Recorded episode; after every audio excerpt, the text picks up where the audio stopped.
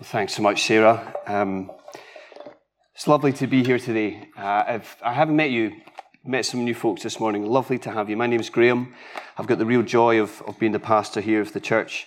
Um, I like to think I'm young and trendy, and then I hear Sarah use a word like chillax, and I think, who am I kidding?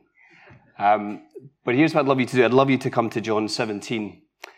Whether you get that on your phone or whether you have the physical Bible open in front of you, or grab one on the pews here because this is a special, special chapter of the Bible that we step into today. This really is holy ground. This will blow your socks off today when you take in what's going on in, in John 17. Uh, let me tell you what John 17 is. This is in classic Amazon Prime documentary style. This is all or nothing Jesus. I love those documentaries. Have you ever watched one of these programs before? I love them because the cameras are given all access passes to go places where they wouldn't normally go. You're taken right behind the scenes to see what's really going on in HQ, backstage, and you think to yourself, this is what's really going on in the heart of things. And that's what John 17 is. This is a behind the scenes, all access, fly on the wall deep dive into the very heart of Jesus and why it's fascinated and why it's thrilled the souls of Christians down the ages is I think it's here, probably more than anywhere else, in all of Scripture before the cross, where we see so clearly the things that matter most to Jesus. And so, if you're here today and you wouldn't call yourself a follower of this man, here's the question that I I pass to you today, and one that I'd love for you to catch, put under your arm, and run with a rugby ball right through the next 25 minutes or so, Duhan style, had to mention it. The question I want you to think about is this is what makes Jesus tick? What gets him out of bed in the morning, as it were? What's he all about, this man?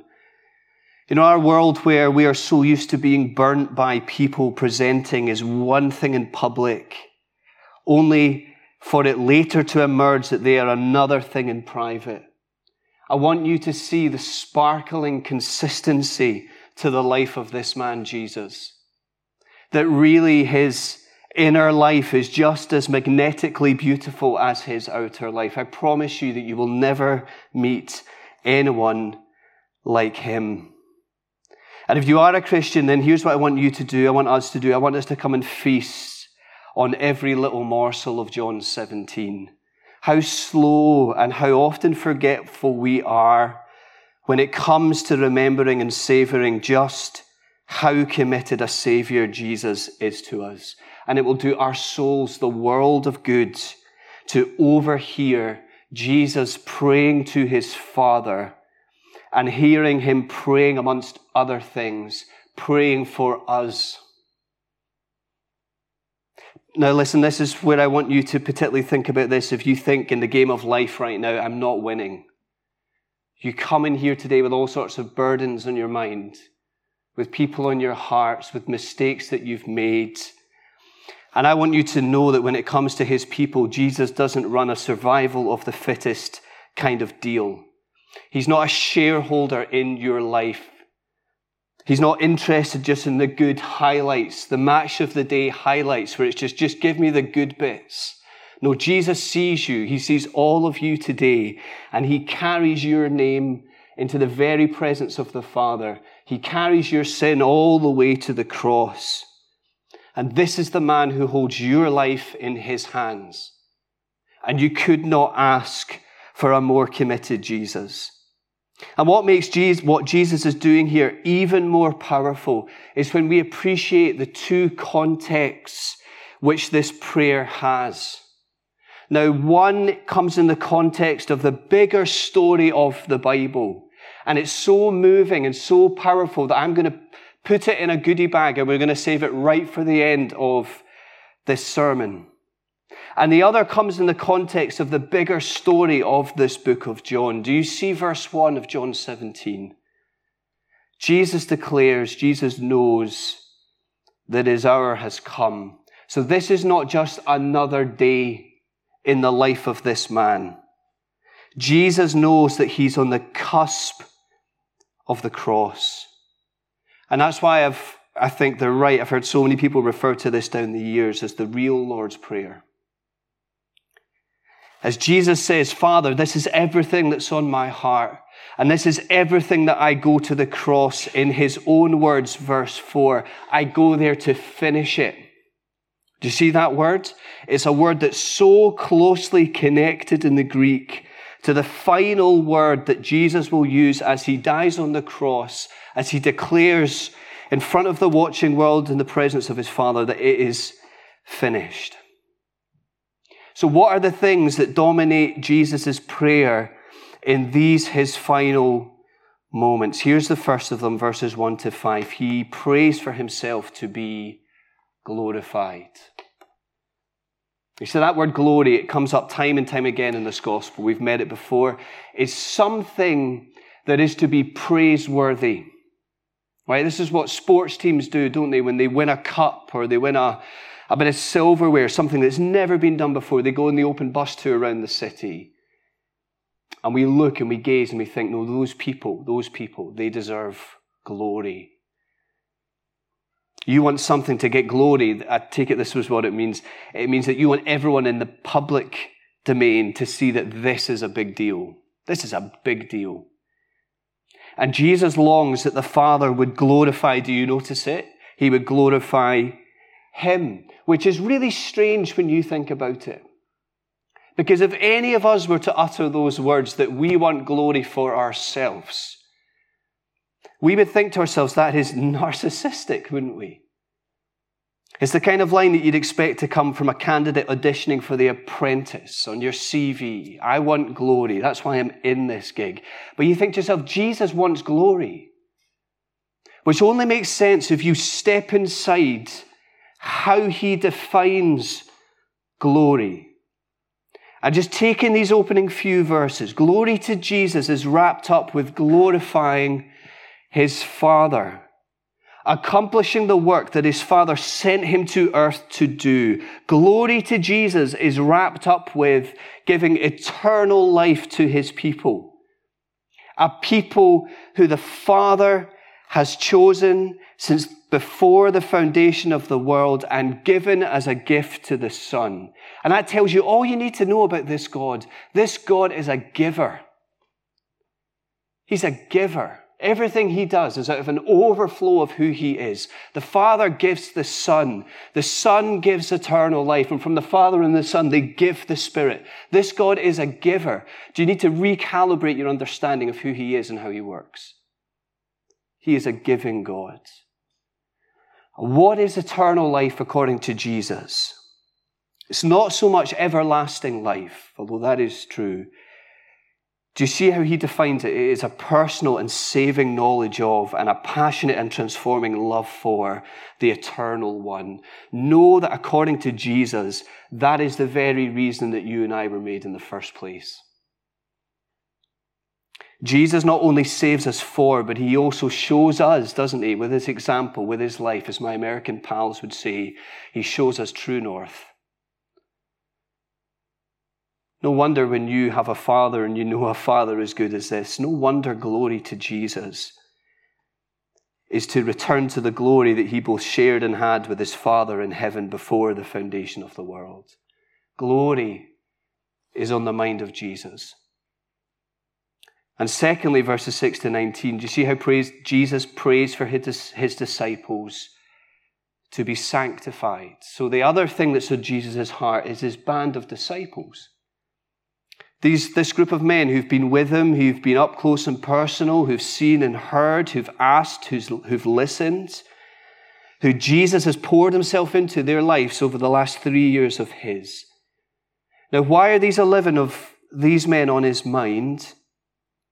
Because they are the ones that Jesus has entrusted, verse 8, do you see? With his words the words that Jesus has received from the Father that he's made known to his disciples. These are words that Jesus doesn't just want them to keep to themselves, to hoard. These are the words that they will take to the nations and they will share with the nations. As the Spirit comes and He propels the gospel out to the world. Why does Jesus pray for them? Because he knows that after he's gone, not only will they be vulnerable, but they will be in for the same treatment that he got when he was on earth. And that explains why Jesus says, I'm praying for them. Father, I pray for them. I pray that they would be, do you see the word? I pray that they would be kept. Father, would you have your hand upon their lives? Don't take them out of the world. Love that. Don't take them out of the world, but keep them from the evil one, verse 15. It's a wonderful little picture there, isn't it, is of our role as Christians is not just to be come out of the world and be separate. It's not to go into the world and just be the same as everyone else. It's to be distinct. Remember, we always say this.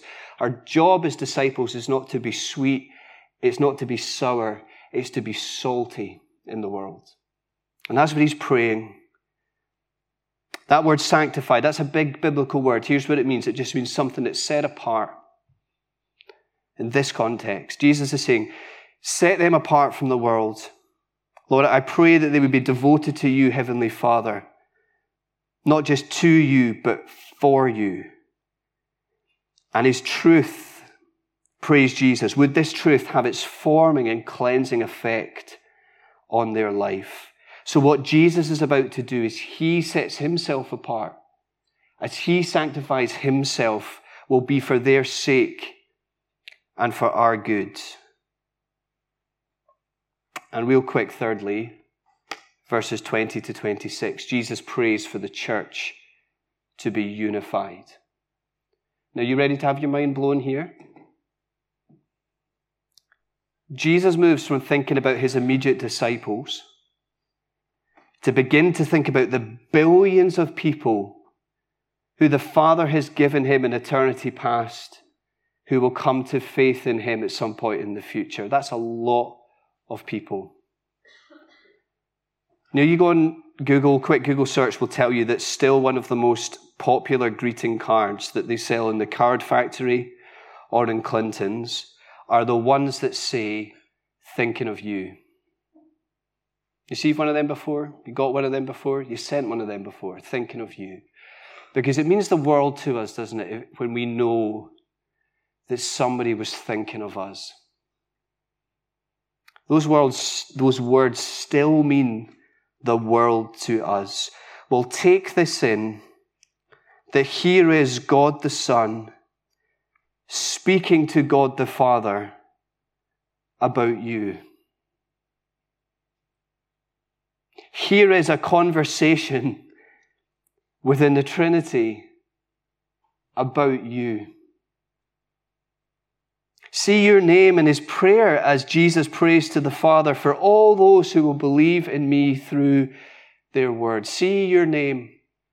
When I take our littlest to nursery every day, what she does when she goes in, they've just got a little notice board and all the names and all the, the faces of the children on there. And they say to her, just find yourself, find yourself. And so she goes and she looks and she finds it and she sticks it in the little letterbox, which is their way of taking the register. And that's what Jesus invites us to do here. Find your name. See your name in his prayer. Do you see how Jesus desires there at verse 20, uh, 24? Do you see that? Jesus, his desire. Know that you do not have a reluctant Savior. His desire, his heart is that you would see his glory that you would see it, that you would know it, as you see him in his glory with his Father. This was driving this whole thing, that you would know that. You know, my um, best friend, his, um, this morning, his, he sent me a text and he just said, um, My sister died. And um, she'd been suffering with, with cancer for a long, long time. And she died. And you just think, how do you get your heads around that? She was early 30s, two kids, left a husband, thinking about a mum and a dad having to bury their daughter. How do you get your heads around that? I take it they need to know, don't they, with our prayers, that there is no more committed a Saviour than this one, whose plan for her life is that she would see Jesus' glory. Do you see Jesus' heart for you today? In the mundaneness of your life, if you think that every day of yours is the same, when you think it's not making a difference, when you think, why am I in this job? What's life all about? Do you see his heart that you would see his glory? His desire for that, he prays that we would know that. And he also prays for our relational oneness. Do you see that word unity in the text? Jesus goes to the cross to achieve it and create it in his church. He has bound us together. We need to see that unity here means the world to Jesus. Do you see that? It means the world to him. Isn't it really interesting that Jesus, when he says that he will build his church, he is at that point, he is guaranteeing growth. But isn't it interesting when he comes to pray, he doesn't pray for growth, he prays for unity. Because he knows the spiritual battle that we will be in. He knows that the devil is a wily fox who will get in and he will sow the seeds of discord in our relationships. But the unity of his people draws out the heart and the prayers of Jesus. And just think about that. Feel the, the impression of his heart as we think about how much his people matter to him, every single one of them. And I think it often we need to repent when we get this wrong, right? Every time I belittle somebody or speak ill of someone in his family, what I, I am doing is I'm putting on my lumberjack shirt I am picking up a hacksaw and I'm going to town on the tree that is the unity of the church. My sinful heart, it passes it off as a green light. You were justified to do it. You were fully right to think that about that person. Sometimes I might pause and I think to myself, it's an amber. But through the Spirit speaking through the text, see that according to Jesus, it's a red. When gossip comes our way in life, let us not be conduits for it. We're called to be cul-de-sacs. In other words, the gossip as it comes up our street, that belittling of somebody, all it will find when it comes to our lives is a dead end. Unity of his church means the world to Jesus. And here's why unity in his church means the world to Jesus. It is because our God, his very essence, is diversity in unity. Our God is gloriously Father, He is Son, and He is Spirit. One God, three persons. And we resemble Him so wonderfully and powerfully when the local church reflects the loving community of diversity and unity. You know, I've just finished a book by a man called Jason Roach. He is one of the directors of London City Mission. And he's a man who describes himself as black British.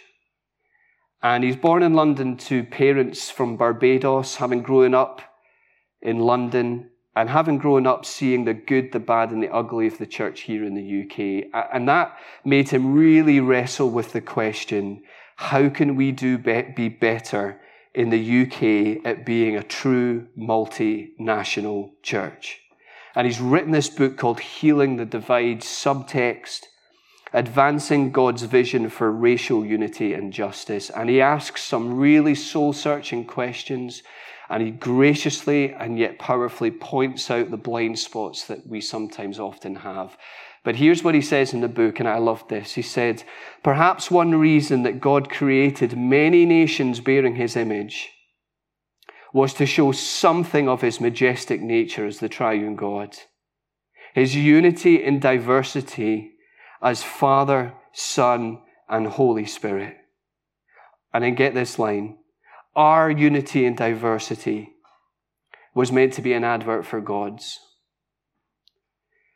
And the question comes at us as we see Jesus' heart for unity is how serious are we about this? Are we being intentional about pursuing this kind of multinational, cross generational unity in our church? Do we celebrate and embrace the wonder of what God has done through the cross of Jesus when it comes to the quality of the love that we have for each other? Because see that Jesus knows that when the church does that, verse 23, it will cause the world to sit up and take notice of the love of the Father. Why do these people love each other? The only answer is that they reflect the God who is love. And that they declare as they see that truly the living God lives amongst these people. Friends, here is all or nothing Jesus, and here he is praying and saying, Father, this is everything that's on my heart and everything that I go to the cross to finish. And that takes us so nicely to the second context to this prayer. And this one takes in the whole context of the big old, bigger Bible story. You know, so back in the Old Testament when Israel came out of Egypt, and they're there, they're wandering in the wilderness. All of Israel is living in a massive campsite. And more than that, it is a massively organized campsite. So God has told the 12 tribes to set themselves up with three of them camping at each point of the compass. I should have had this as a PowerPoint, but I forgot. Three in the north, three in the south, three in the east, three in the west. And right in the middle of them was this huge tent called the tabernacle. God dwelt there. God dwelt in the middle of his people. That was what he was trying to get them to understand. And in the middle of that tabernacle where God dwelt was this area called the Holy of Holies. This was God's private throne room, if you like. This is where God was seated on the Ark of the Covenant. And nobody could just take a stroll in there. Except one man, the high priest.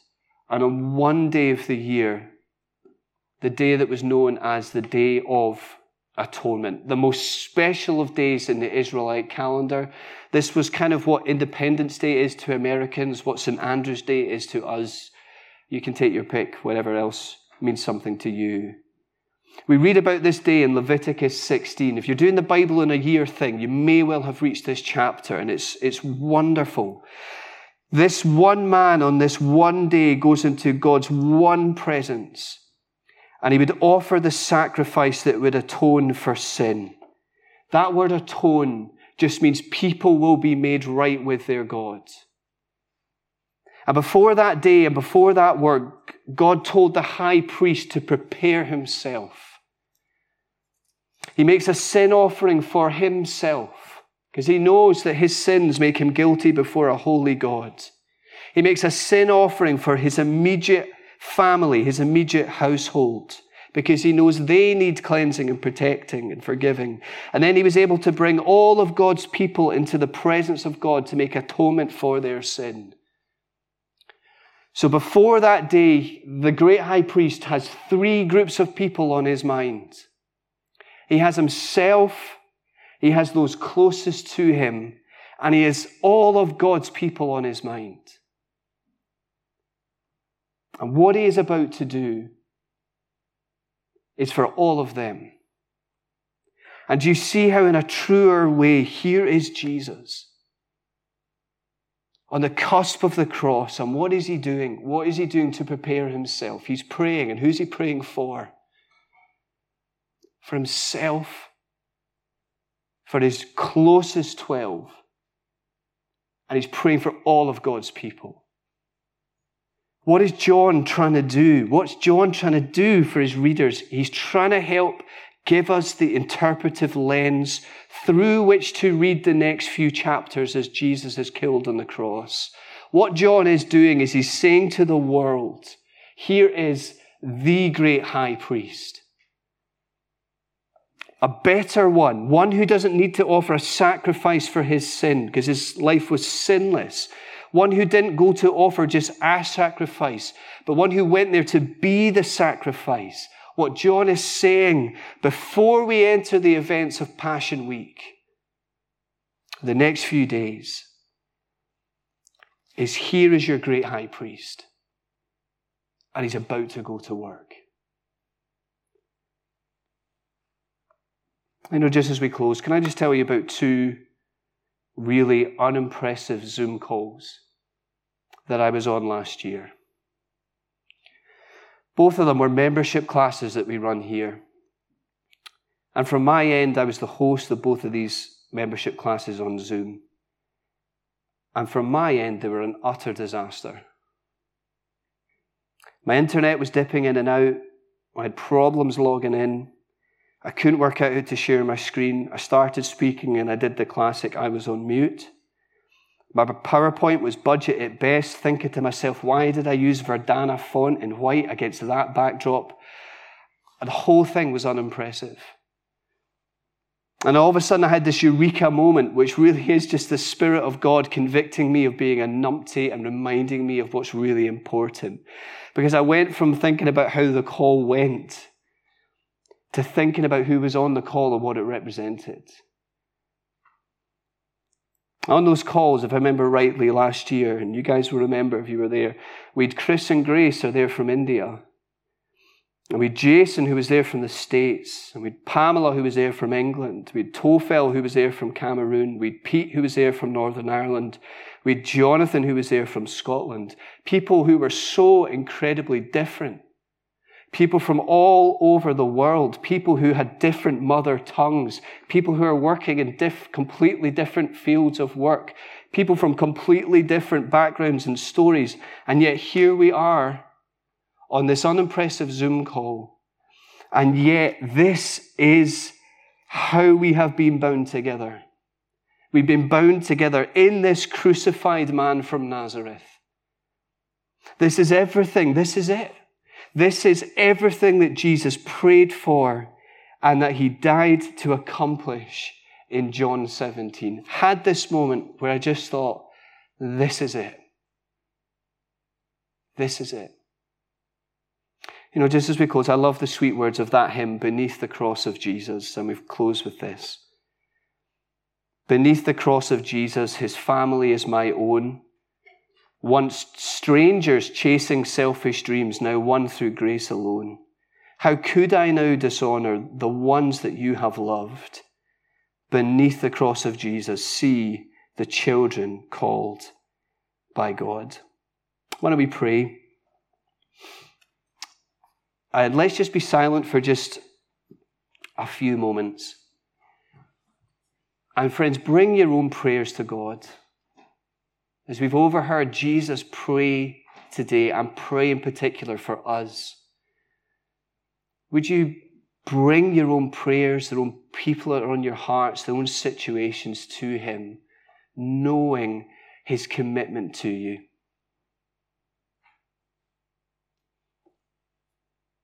And so, Father, I just pray that in the silence now, that your Spirit would be at work in our midst. Would He be bringing that sense of conviction of sin and our need of a Savior? Would He be bringing that sense of comfort as we look at this Jesus who bore all our burdens on Himself and who's dealt with all our sin and our shame and our guilt? And Father, would your Spirit lift our eyes to the fact that there's no condemnation for us that are in Him? Father, maybe even today is the day where someone puts their trust in you, Lord Jesus, for the first time. So, Father, we just thank you for this morning. Lord, may this just not be a fleeting meeting with you, the living God, but may you go with us from here, Lord, as we head out into our different weeks. Father, as we spend some time just together after this service, would you be accomplishing your purposes as we dwell in your presence, we pray, in his worthy and in his beautifully committed name we ask. Amen.